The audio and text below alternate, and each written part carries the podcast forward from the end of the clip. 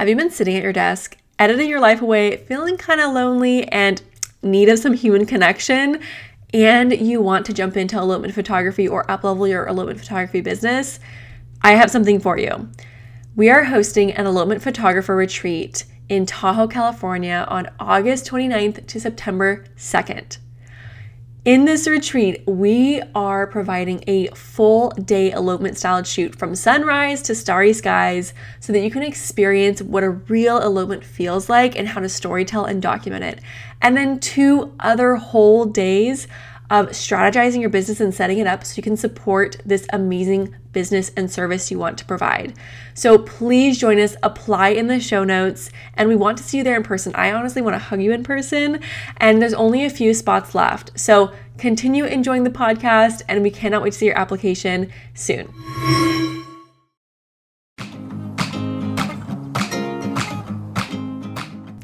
Hey, it's Dana Shuler. I'm the host of the Ascend Together podcast. I'm a mom of five, your biggest hype girl, and an elopement photographer that loves to talk about the slap in the face and hard on fire moments of life and entrepreneurship. I'm here to help you go beyond the photo and create a purpose-filled business. From pep talks, chill chats, and juicy interviews, I am here for you because you can't do it alone. So this is why we're going to do it together.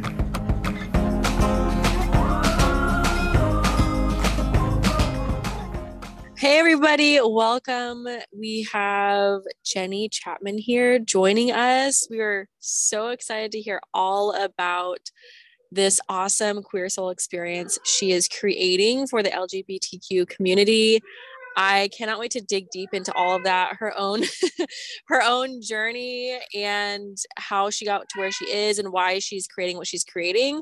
I'm so excited, and we hear her wonderful little kitties in the background meowing. They're going to join us in this podcast today too. Um, but I've known Jenni for maybe less than a year. I feel like it's been so long though. Um, and Jenni, you'll find throughout this whole podcast, has so much great, amazing energy and light, um, and is just has a lot of joy and happiness. And that's just going to You'll see how it's like ingrained throughout her whole experience and just how she speaks. And Jenni, I just gotta say, like, you're a huge inspiration to your own community, and I love, love to see it. Like, it's so many people need you and your light and what you share. And so, again, I'm so excited for this podcast that we're we're recording today. And Jenni, introduce yourself, even though I gave you like a little. Don't worry, I mean, you kind of said all of it. Yeah, uh, yeah. Fair warning, there will be cats uh, yelling in the background. We have a one-year-old kitten who loves to scream all the time. He's fine. Um, he just thinks every little convenience, uh, I mean, inconvenience, is uh, the worst thing that's ever happened to him. So uh, yeah, he likes to yell. He's totally fine though. Um, but yeah, I'm Jenni. Uh, I'm a queer photographer and sometimes theater actress.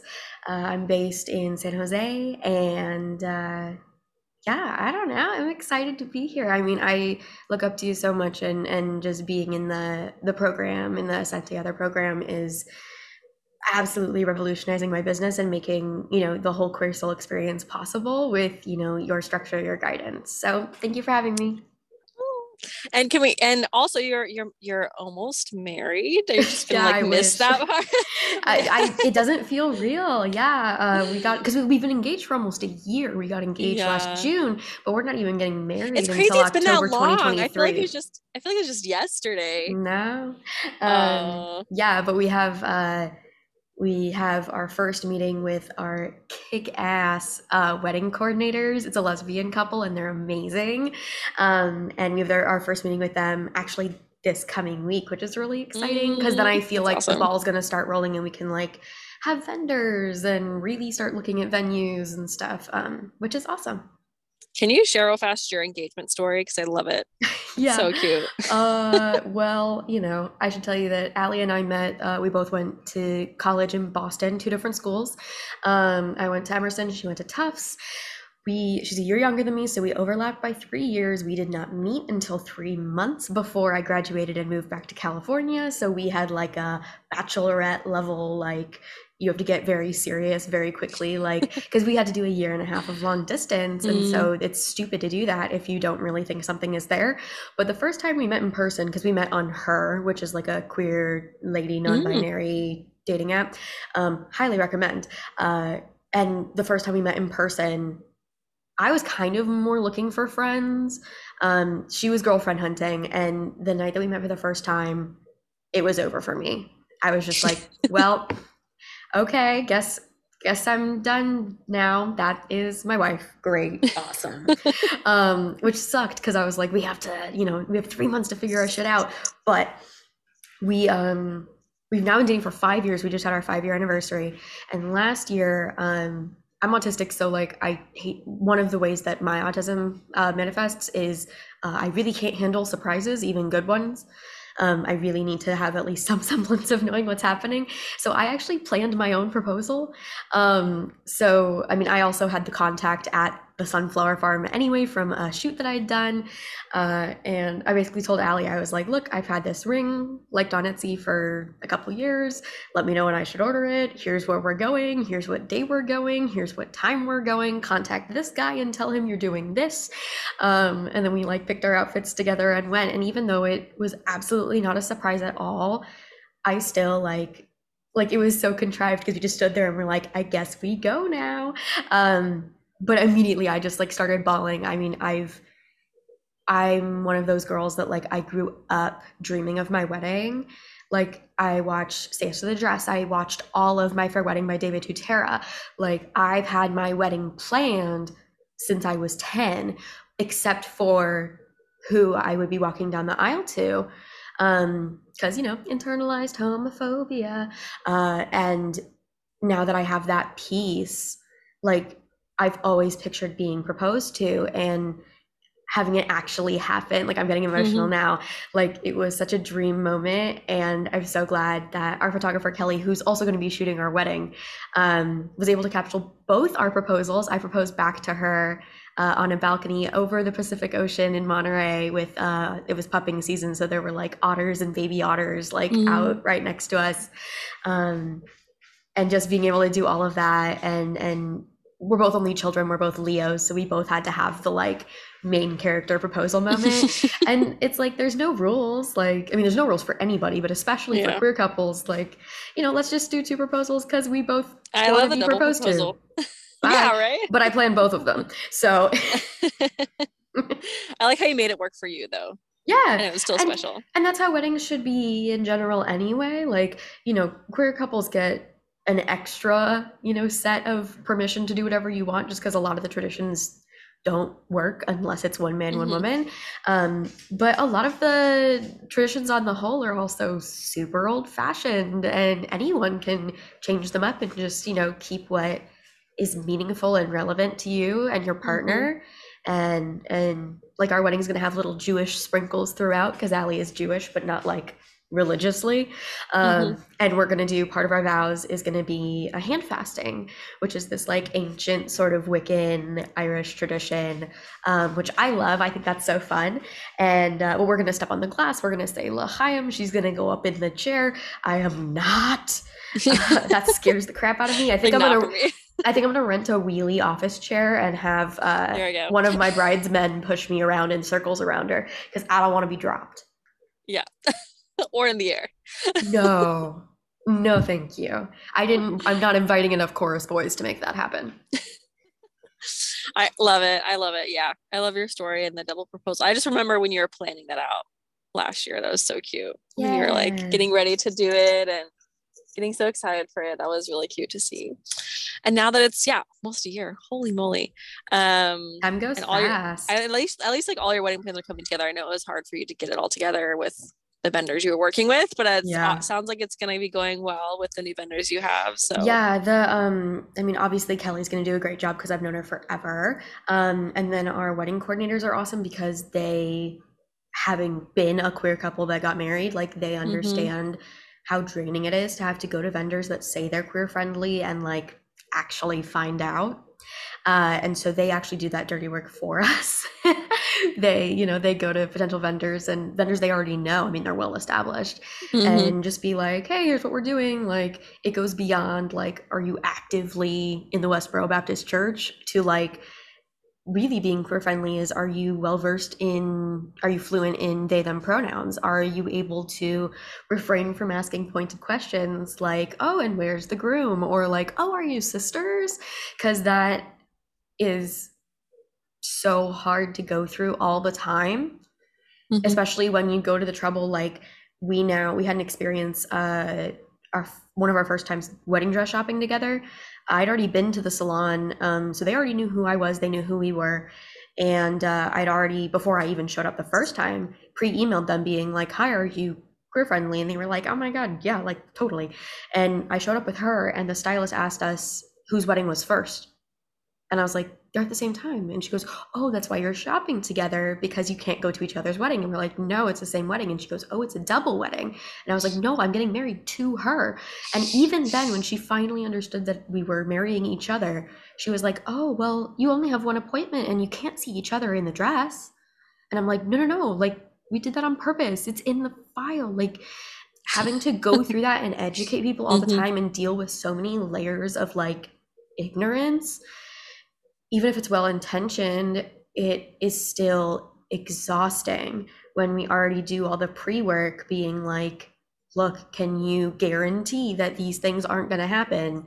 Otherwise, I don't really feel safe going. And that's in the Bay Area, which is, you know, obviously like San Francisco and everything, like mm-hmm. that's very queer friendly. But I mean, just because it's better than other places doesn't mean it's good, mm-hmm. you know? Yeah. Yeah, well, I'm glad it's, yeah, you have found, found some good people to support you. Mm-hmm. That's awesome. Um, so let's talk about, because we want to talk about the Queer Soul Experience. Let's talk about how you got there, like how you, um, you know, got into photography and how that led you to where you are now, kind of immersing your whole self and your whole like belief into this experience. So yeah, tell us like your journey. Yeah, uh, I I actually got sucked into photography by my mom, who's like an avid scrapbooker. Um, she, I, I would say I was probably one of the most photographed children of the late nineties and early two thousands, period. Like not just her with like a Kodak or whatever, but like we would go to the picture people at the mall for like Halloween costume shoot, uh, birthday shoot, random Tuesday. Like I did a full, like I call it boudoir. Obviously it wasn't boudoir because I was four, but like I had this nightgown that I loved so much and I was growing out of it. And so we went to picture people and did an entire photo shoot about this nightgown. And like, I have a picture from it. I can send it to you. Um, but essentially what I learned from her was the importance of commemoration, of important moments and memories, because when you're like super old, or you know, not super old because my memory is crap, but like if you can't really remember things that well, having photos to go back to, and and good photos too that like aren't just documentary but really embody the energy of that moment, the emotion of that moment, then you get to relive that memory accurately for your whole life. Like I always go to, I shot a wedding last summer, and uh, let's just say the groom's little sister's toast turned into a roast. And uh, she ended up revealing that their entire relationship, the groom had been telling her about how bad the bride's farts smelled. Um, oh my God. And like, this is a total surprise to the bride. Like she wasn't mad about it, but she was just like, ah, like you really had to say that in front of everybody. And she playfully like threw her little teal napkin at the groom's face. And I have a picture that I took of that moment when the napkin hit his face. And like, yeah, I took beautiful sunset portraits of them. They look like models. Great. But when they, like, they've said this to me, and I say it to myself, like when I look at that picture from that gallery, mm-hmm. I'm taken back to that moment. I can hear everyone's laughter. Like we had to like stop the toasts for a couple of minutes to get people to like get their shit together. And like, because it was so funny, and and it was amazing. And so it's like, I'm not, you know, it's, there's one thing to take a school picture to be like, this is what I looked like this year with my cheesy smile, and here's my hair, and here's my face. Um, but it's another thing to go a step further and really imbue the photographs with the energy of the person or the people in a way that they can relive those moments and re-celebrate those moments for literally the rest of their lives, for generations. I think that's such a gift. Yeah, it's that's really awesome though. I mean, I'm saying, like, I had so many printed photos and I just love sitting there and looking at all of those.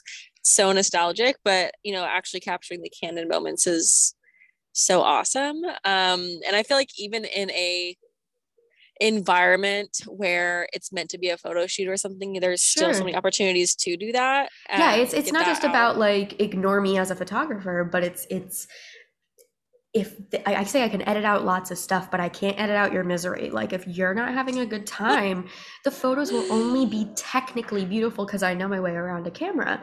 But if you're having an awesome time, if you're really like feeling yourself, loving yourself, mm-hmm. feeling gorgeous, feeling comfortable, that comes through in the gallery. That comes through in the pictures. It doesn't just take, you know, people are always like, oh, your camera must be really expensive, your pictures are good. Like, it takes more than your gear, and it takes more than a good photographer, because, well, I guess the photographer creates the environment, right? It's the about the experience, mm-hmm. because it's what takes a, you know, smile, smile to genuinely having a great time smile. Like, that says and feels so much more, so different than just like, geez.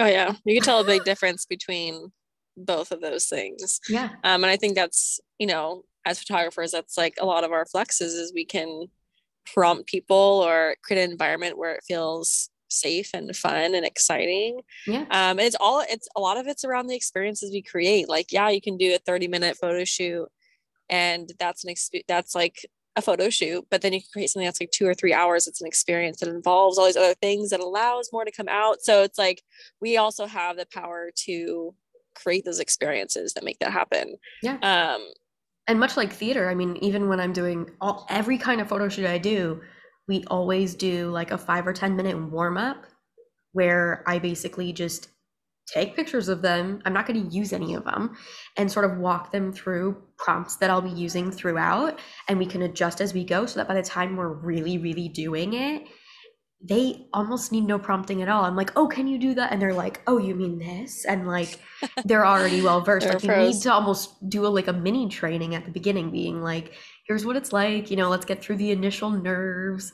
Um, especially for if you're, you know, doing a concept that is really authentic to who you are, or that feels maybe a little bit vulnerable, like just showing up, especially if you don't know me personally. And, and, you know, like I did a shoot for um, a non-binary person that uh, I'm doing before and after portraits of them um, and their top surgery.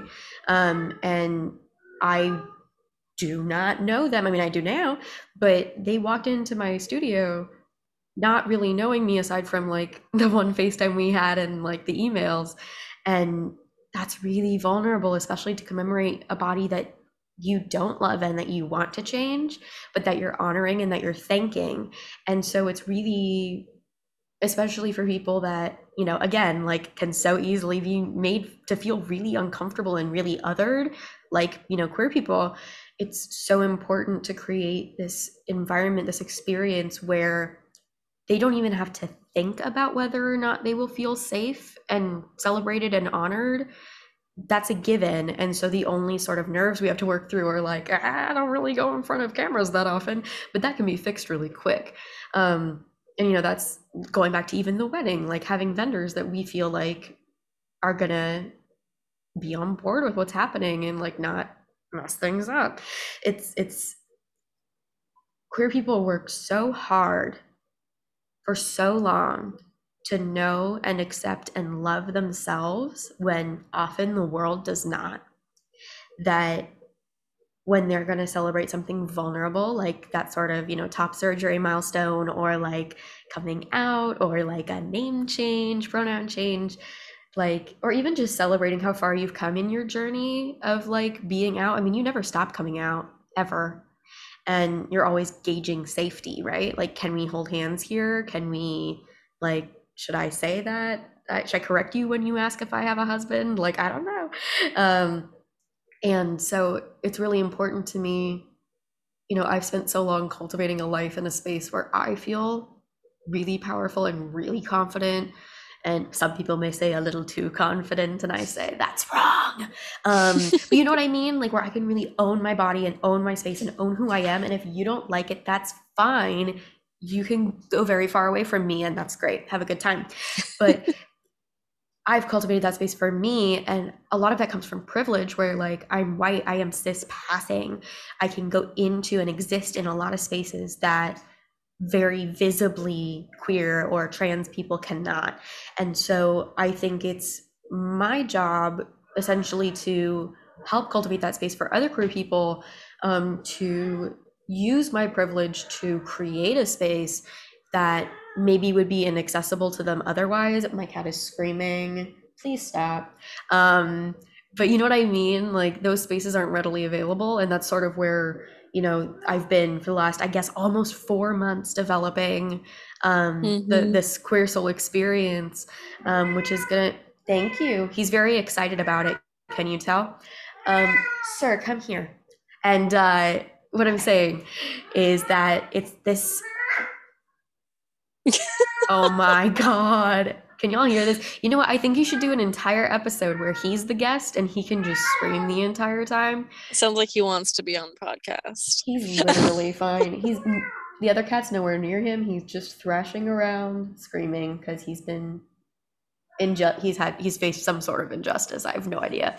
Anyway, um, so this this experience, you know, I can just do like photo shoots for queer people, period. But like, again, it's so much more about experience, and I love the storytelling aspect of photo shoots.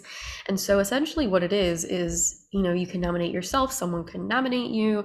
Um, we're going to do like, I'm going to reach out to some L G B T Q centers and have them nominate people. Like, you can, there's somehow the person ends up coming to me, and together they and I will sort of collaborate more than you would on a normal photo shoot, I think.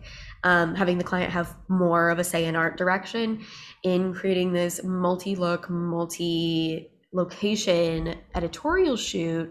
Like, the whole experience, I say, is like, you know, Vogue meets Queer Eye meets like self-love and acceptance of Mister Rogers. Like, so we do this photo shoot, which is like this full self-love. Like, I made like a Buzzfeed style quiz to figure out like what's aesthetically meaningful to you, what is symbolic to you. Because a lot of people, when I'm like, you know, let's make a photo shoot that's about your soul, they're like, uh, what? Like, where do you even start? Especially if you're not someone that's regularly designing photo shoots, like, that's not what you do. So my job is to, you know, provide the tools that I have and make it really easy for the clients to just be like, here's the vibe. And I go, okay, okay, so what you mean is this, this, and this. And they're like, yes. And so we collaborate on this shoot. It's this big, like, self-love moment where you get to really own your space, be, I, I call it authentic camp, like camp, not like I'm camping, but like camp, like campy, which just means like being exaggerated in a very theatrical way in order to mm-hmm. like make a statement. But like, drag is often very campy. Um, but authentic camp is when the point you're trying to make, the the statement that you're trying to get across, is authentic to you and relatable to people, but you're presenting it in a very, you know, opulent, organic, campy way. And so that's sort of the goal of this shoot, is like, you know, I have uh, uh, one of my clients who's test running this offer for me is um, an Asian trans woman makeup artist. Um, and she came up with this brilliant idea of like K-pop Barbie. And that represents so much of who she is now, but also how the fantasy that she's been working towards all this time of being this like really, really just stunning woman that is so perfect and precise and curated and like just beautiful. And so that's the concept. And so it's going to be, we have this like little house setup that we're going to do, and, so and cool. It's going to be like Barbie Dream House. Um, but it's speaking to her lived experience. which mm-hmm. I love. And then once that's done, uh, we will record. I mean, it's the year of the podcast. Everyone's doing a podcast. Yep. I'm doing a podcast. Yes. Um, so each of those clients, um, in addition to just like cool queer people I know, will get to quite literally lend their voices to their story by doing an episode of the Queer Soul Spotlight podcast dedicated mm. to them. And, you know, this is not therapy. This is not trauma dumping, but I've listened to so many queer podcasts, and a, a lot of them are about being queer, and that's like so important and fun, but that exists. And I know a lot of queer people, and by and large, their queer identities are the least important or interesting thing about them. Mm. So it's like, yes, your identities inform all your experiences, your entire yeah. life, but that's not entirely your personality or like mm. who you are. So it's like, you know, yes, you are a trans woman who is a makeup artist.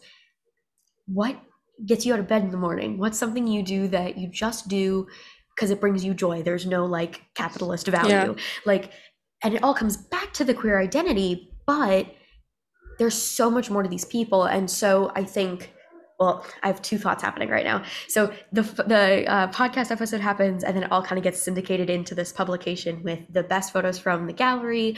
I write a little blurb about like, you know, our time together, the experience, what, you know, how we sort of created the shoot together, and then a link to the podcast episode. And this concept is sort of threefold. One, the client themselves gets this opportunity to invest in themselves and mm-hmm. have this dedicated, you know, it usually takes, you know, a few weeks to get all of this done, this time period where all they have to do is step back from their life and see how far they've come from, you know, mm-hmm. the little closeted middle schooler or high schooler. And, and not that this is a finish line, because everything is fluid, everything is changing, mm-hmm. but taking a step back and going, I'm fucking awesome. Like mm-hmm. I, I've done all of this. Look what I've, I'm, I'm the person I wish I could have been. Yeah. And, and that's so amazing. And so you get this opportunity to pour into yourself and celebrate yourself in a way that people don't really do nowadays, especially with COVID and everything. Like your reward for a living is like, you didn't die from COVID. Like, and that's not, that's not anything. Like you deserve to treat yourself and invest in yourself in this way. You know, he agrees. Um, and so I promise he's fine, everyone. Um, but uh, the other ways that this makes an impact is in the wider community. And, you know, I came out late in college, and that was because the few lesbians I saw did not look or act like me at all. When you think of like, you know, you dictionary, you look up lesbian in the dictionary, you you think of like a curvy, very butch woman, short hair, like very masculine, and I am not that. And so immediately I was like, well, I can't be that because I don't want to have that be my finished product of myself. Mm-hmm. Um, and it wasn't really until I got super into like the queer Instagram community that I started seeing not only lesbians that looked a million different ways, but non-binary people that looked a million different ways, who had all sorts of different lives and jobs and relationships, and and and they gave me permission simply by existing in the public sphere to be whatever it was that I am. Mm-hmm. And that's why representation is so important. I can scream about this all day. Like this project, because it is being put out in a public way, all the queer people that are absorbing this content, that are interacting with this content, whether or not they directly identify with, like, I'm not a trans woman makeup artist, but the fact that now I can see that that exists, and that she is living her best life. She's in a really healthy relationship. She is like living her fantasy. That that then translates to me and gives me permission as someone that's interacting with the content. And then even yeah. further, the cisgender straight crowd that's going to be interacting with this content gets to see queer people humanized in a way that they are not often. Mm-hmm. Where it goes beyond stereotype, beyond label definition, like, yeah. you know, what is pansexual? Are you trying to sleep with a pan? Like, no. And it goes beyond that, where it's like, okay, she's a trans woman. That's so boring.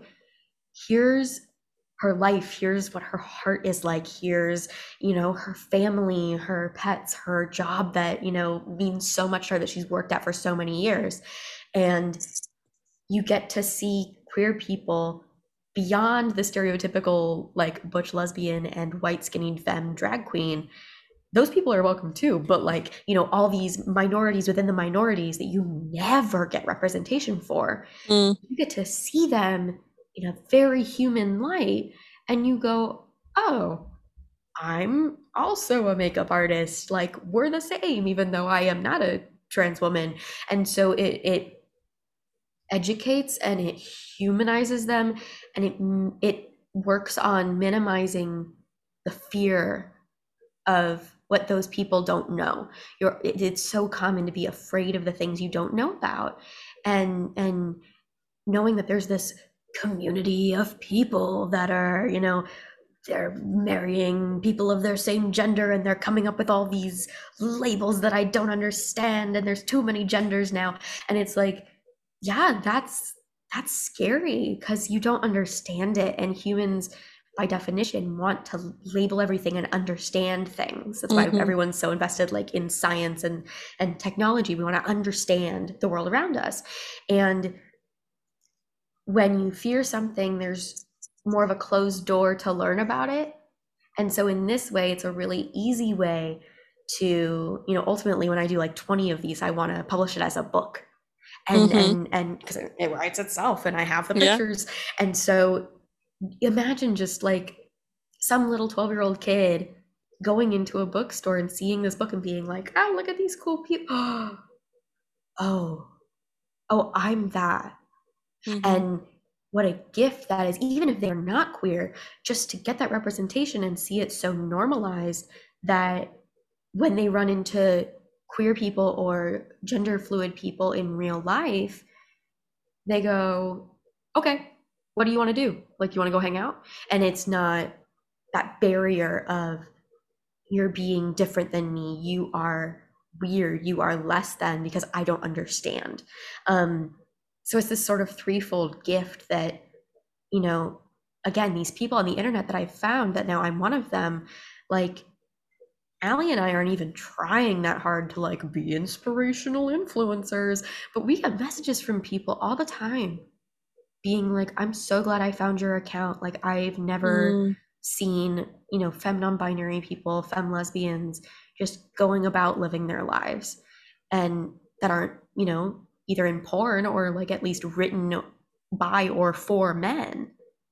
Yeah. And you know, you get two girls at a bar and they kiss and the guys are like, can we join? Like, you know, and that's, yeah. that's what it is. And so we're not even trying that hard, and we're making an impact wider than we can see. Like, I love a metaphor. I always do the, like, drop in a lake. Like, if you just pour into yourself a little bit, invest in yourself in this way with this experience, those ripples go further out than you will ever be able to see. Mm-hmm. Those ripples of impact where, you know, maybe you're just reaching the people that, you know, look at the blog post or listen to the podcast, but then those people talk about it to their friends, and, you know, you know, maybe someone they know is like, ah, those transgenders. And then they're like, no, no, no, like, I listened to this podcast and, you know, blah, blah, blah. And so just in the act of investing in yourself and doing this, you know, soul photo shoot and doing this podcast, you're affecting change in people that you're never going to get to meet. And I mm-hmm. think that is so remarkable. And that's the kind of work I want to be doing, where, like, it's not even about me. Like, I'm just providing the tools. I am the vessel for this. Yeah. Where all these different queer people with all these different amazing queer lives can come and play and, and be authentic to themselves on, you know, this authentic mm-hmm. camp, and make a difference where maybe they wouldn't have the opportunity or the privilege to do so otherwise. Yeah. That's my TED Talk. Thank you. Yeah. I love seeing this develop over time, because when we first worked together, you kind of separated photography and your other, you know, platform with you and Ali. um, and got into families and got into various things. And over and over again, you'd be like, I want to just serve queer people. I just want to serve queer people. And finally, you just kind of like leaned into it and created this amazing thing. And it was just so cool to see you finally be like, okay, like I gotta do this, and then yeah. like develop this amazing thing and realize, oh, I need to be like, I need to be really bold with, with this, like being a queer photographer for yeah. queer people. Like, and I love when I saw you just like lean into that fully, um, and not just be like, I'm kind of here, but you're like, I, yeah, like, like, if I'm you want here. That, I can do that. But like also everything else, like, yeah, it's, it's, you know, as, as the great Ron Swanson once said, like, it's bad to half-ass multiple things. You got yeah. a whole ass one thing. Mm-hmm. And and it's so aligned with what I do. And like, even though it's a million times more work trying to figure out, like, yeah. you know, you tra- can, because you're like, trailblazing. You're right. You're, and you're no trailblazing. One else is doing this. No yeah. one else is doing this. And getting to, you know, bring in amazing queer hair and makeup artists to work with these people, yeah. to have, um, you know, like where I'm reaching out to all sorts of weird contacts where I'm like, does anyone have a warehouse I can shoot in? And like my friend's dad was like, you can come here. And like, and, and just, you know, I have all these theater contacts. I'm like, can I raid your props closet? Can I like borrow some costumes? Like, you know, what can we do here? And so it's like everything in all my areas of, you know, my interests in my work kind of all came together in a really cool way. Mm-hmm. Um, in that, again, like no one is doing this. Like, and, and that's also cool. Cause you know, like I can do classic family sessions. I can do classic couple sessions, but so can five thousand other yep. photographers in the Bay Area like, yeah. for a lot less money. Yeah. And it's like, if you really just want the pictures and you don't care that much about the experience, like you just want a couple shots for your Christmas card, like you're not gonna hire me because I'm trying to like do a full experience and like this this whole two hour when you've thing. Done those and you did fantastic at those right things. And, I can and do really well. I mean but... you were you were good at all those things, but just because you're good at something doesn't mean that's something you should be doing. Right. And we and... talked about this, like there's a difference mm-hmm. between something you will find easy and you'll be really successful at mm-hmm. and something that you're passionate about that you want to go no holds barred at. Yeah. And and I really didn't recognize that difference until recently where mm-hmm. I was like, you know, every once in a while I get a shoot where I was just like, oh, this, this, exactly. This is the client. This is, you know, this is amazing. Yeah. We get to make art. I want to make art. And And then I would go do a couple session and then I would take some headshots and like, you know, like, those like are what fun am I doing? And, right. And I still do like, I do headshot mini days every yeah. once in a while, but like, that's not where my heart, that's not what sets my heart on fire. And, and this, I mean, like you said at the beginning, when you were introducing me, like this energy is contagious mm-hmm. and, and I can not only gift, you know, these services to people, but like, you get to feel this vibe that I give off and share it with me of like, oh my God, I feel amazing. Wait, that's a picture of me on the back of your camera. Like, how do I look so good? And I'm like, I haven't even edited that. That's just what you look like. Mm-hmm. Surprise. You're beautiful. You know? And it's like, yeah. people get fucking mind blown about this. And I'm like, no, no, no. Like, I want you to see you the way that I see you. Mm-hmm. I, I think you are, I, I've never met an ugly person. Even people that are not classically beautiful, you're still like, yeah. it's the energy. There's the Shel Silver, Silverstein poem about, it doesn't matter how ugly you are on the outside. If you have a good heart, mm-hmm. that shines out of your face and everyone will think you're beautiful. And mm-hmm. so it's like, I don't really give a shit if you're like a Victoria's Secret model. Yeah. Like beautiful. Like, I don't, I don't really care. Like it's the energy and it's the way that you style yourself and, and, that anybody like anybody can come into my studio or wherever we're shooting and get pictures that demand attention mm-hmm. that people like, you know, you're scrolling through Instagram and you go, oh wait, hold on. And that's, you know, what takes it from a school picture where you're just cheesing to like someone looking at this picture, especially someone that knows you, like, and goes, oh, that's Dana. That's exactly mm-hmm. Dana. Wow, you really captured her. And it's like, yeah, it goes beyond, like, of course it's a picture of Dana. I took pictures of Dana.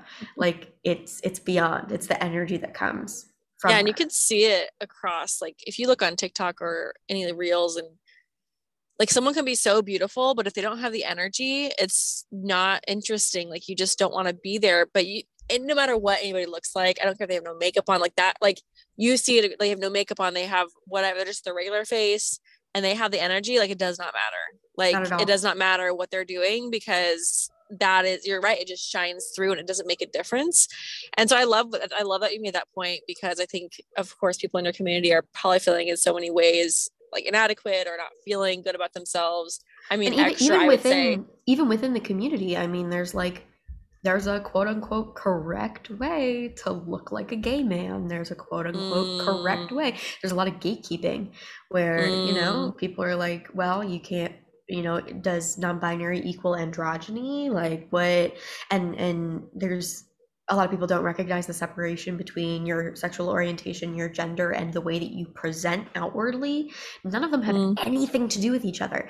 And, and, sometimes they match, but not always. And so, you know, there's, there's a lot of, I know a lot of gay guys in theater that are not white and skinny and feminine, and mm. they don't feel very welcome in gay men spaces because they don't look the way you're supposed to. Even within the community, you have to be palatable. Um, yeah. And there's I a lot of racism that, too, where it's like, I, yeah, it's gross. I love that you're, I love that your platform will be able to, I, I mean, yeah, I just, I love how it'll be able to really open people's mind outside, but also in your own community, because I, mm-hmm. I like how you made that point. Like, it's not just outside of your community, but inside, that people, it's so new to so many people and how they're navigating what's happening or it who they so are. Fast. And like, yeah. and they're trying to see examples, just like you, like what you were trying to go through to figure out yourself and who you were. You need to and see so, it to give yourself permission. Yeah. Yeah. And a lot of times people are just like, well, what do I do? Like, you know, can I make this up? Or like, you know, right. trailblazing is hard. Or that you, you need know, to like, change yourself to yeah. fit what you feel on the inside. You know, I need to be skinnier. I need to be more feminine. I need to be, you know, I'm, I'm too, you know, uh, I'm, you know, you can, I, can you even be Middle Eastern and a gay man? Can you even be super feminine and a lesbian? Like, and, and it's those things that we don't see a lot of, that you go, oh, well, I can't really be loud and proud about that part of my identity because I don't really qualify. I don't really look like that. I don't well, there's really a lot of stereotypes like throughout everything. There's so yeah. many stereotypes. And I, I think just from the outside in, I see so many stereotypes, but I see people who don't fall under that. And it always, surpri- it always surprises me because I'm like, oh, that person should look like this. And it's like, mm-hmm. the more and more like I'm meeting you, like it's opened my eyes to like, oh yeah, like you can't, that's why like judging a book by their cover, you can't like really say, oh, you're a, like you're a les- like you're a lesbian or you're trans it's, or whatever you are. It's all because- about media, because that's what you yeah. see. Like mm-hmm. when someone goes, if, if there's someone you've never met, you don't know what they look like, and they go, oh, you know, he's he's like a total, like he's such a gay guy, and you're like, you immediately have an image in your head of what they yeah. look like, and you have no idea what they look like, but because of the way that media has very slightly allowed, in a very gatekeeping way, allowed queer representation. Like I think of Modern Family, I think of, you know, drag queens, and it's like, no, not every gay guy is white. Not every gay guy is a drag queen. And, and I've known a lot of guys, especially like having gone to musical theater school, who came out halfway through and they were like, very, you know, traditionally masculine guys, and they came back after summer break and they were like, hey queens, what's up girl? And we're like, you're not like that. Yeah, you think because you've realized this part of yourself that you now need to live up to whatever. That's really interesting. I really love this conversation because assumptions can be so toxic, and we're all about assumptions, I think, just as humans. Yeah, you, but assumptions you want to put and then, things in boxes. Yes, right. Like we want to identify things, And I think like one of the things I've changed a lot is like saying partner instead of like husband or wife. And yeah. like, that's something that like, on I'm, like, like contracts, par- like your partner, cause you just never, you never know. Always ask and, pronouns. Like you never know. Yeah. Like you never ever know. And I think that also deters people from being like, oh, I have to act gay so people see me as a gay person. Mm-hmm. Like I have to be the stereotype gay, um, or that, you know, or kind that, of you know, thing. If you're really like the only queer person in your immediate community, or even if you're not, this feeling of being born into advocacy the second you come out, that you mm. have to be very public, you have to uh, yeah. fit this image thing. Because it might be someone's only chance to get to know a gay guy, and if you're not doing it, you know, fall out, like, and and people have a certain way that they want to treat you when they know that you're a gay man. And it's like, mm. well, no. And, and like, I literally hung out with my friend Matt yesterday, um, who like, if you saw him in the street, you'd be like, that is a cisgender man. And they use all three sets of pronouns. They, they don't really care. And you'd never know by looking at them or even interacting with him. You'd never know unless they told you. And it's because they've gotten to the point where they don't feel like they need to prove anything to anybody and mm-hmm. be like non-binary enough to be gender fluid enough. Like no one owes you androgyny. No one owes you femininity or masculinity. Um, and that's why representation is so important, because when the more you see, I mean, there's so many ways to be a straight person. There's mm-hmm. so many ways to be a straight person, and regardless of gender, and you never question that. And then now this sort of, you know, I'm actively seeking out people that are minorities within the minorities and being like, we need your story. Your story is so important. Just being able to see you live authentically is so important, because there are hundreds and hundreds and thousands and thousands of little queer kids who are either going to be ashamed of who they are, or maybe come out later than they would want to and lose those years that they could have been authentically themselves, because they don't see anybody they identify with. They don't feel like they can be this like outlier, to be this trailblazer, because either people are going to not believe them, or they're going to be born into advocacy that they're going to have to mm. always be like, no, this is also trans, like you can you can do this. Um and a lot of people don't want that work, mm-hmm. and so it's a lot easier to just like pass as cis, pass as straight, because that emotional labor all the time is a lot, and it's work that you have to do. I mean, so many queer people don't even have the privilege of passing, because they're mm-hmm. so obviously trans, they're so obviously genderqueer, that even just walking to a coffee shop, you you don't feel safe, because anyone could scream things at you, anybody could attack you at any minute, because your presence, your authentic presence, makes them feel uncomfortable. Mm. I mean, gay panic laws still exist in a lot of states, where like if you freak out because you found out someone was, you know, trans or gay or whatever, like you can literally attack them or kill them, and it's you get a lesser sentence or a lesser charge because that's legal. And it's like, no no no what? Mm-mm. And it's it's you know, so many queer couples have to do second parent adoption, where, you know, if you have a sperm donor or a surrogate, like it's so the whole world is so inaccessible, mm-hmm. and we're not trying to like, I mean, even with the like don't say gay bill and like all of this, like the gay agenda is not to turn your little straight kids queer. Like the gay agenda is to make queer kids survive to be queer adults. That's it. Yeah. Like the I, the, the trans life expectancy in America is like, maybe I think it's like thirty-two. Yeah. I mean, I I lo- I just love this whole experience that cre- you're creating. Like the impact is not just like, I love the ripple effect um yeah. image you created, because it's not just like the the shoot and then external, it's also like you working with people in this whole process, and then them joining together to be able to contribute to the impact. Like that feeling of being able to be like, I was a makeup artist for this person that now feels so much more confident in themselves. Or like, I was a part of like giving this costume to them to make them feel on top of the world. Like, you're also impacting every single person that is involved in the whole experience, which is so empowering for people in the community too, that be able, like, they feel better being able to get a, be a part of that, that they're actually making impact. Because I think activism in your community is so, you know, people are activism, you know, doing activism a lot, but I feel like that also feels a lot of really big to people. Like, oh, I'm not out in parades all the time, or I'm not like speaking in front of hundreds of thousands of people, but like they can make impact at this level. And a lot of it is super performative. Anyone can hold a sign at a pride parade and be like, I'm supporting gay people. Like, banks do that. Banks do that so that you give them money.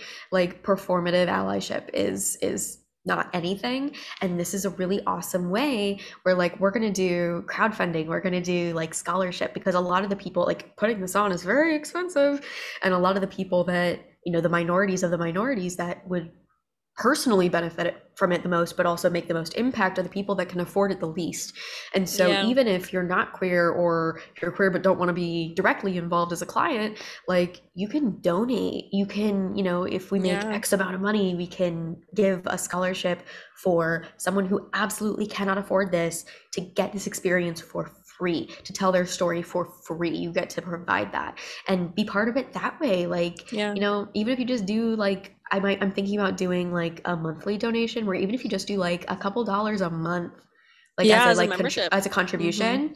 like you get to not only be directly giving to queer people in the community, but you get to help fund this education, this representation for both queer people and straight cis people in the yeah. community. Like you can be involved at any level and be really genuinely making a real impact yeah. and not just being like, I have a sign that says I like trans people. Like that doesn't yeah. do well, anything and for anybody. There's like big organizations that I feel like some people give to, they don't see the impact directly. No, and, that can and be there hard often for isn't people. Much.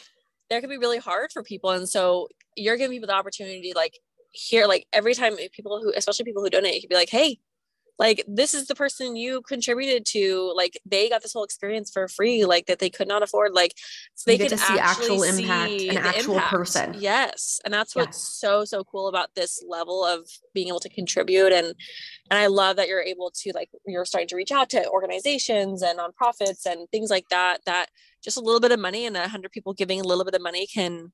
You done. Know, have like one session done, which is so yeah. cool because these experiences are expensive, and more privileged people, of course, will be able to take advantage of it, but they will also be able to contribute to people who are not as privileged to have, you know, the income for it. So you it's are really going to cool. make more of an impact. And also like, especially these days, so little feels controllable. All this like bad shit is happening and you can't control any of it. And like, what can one person do?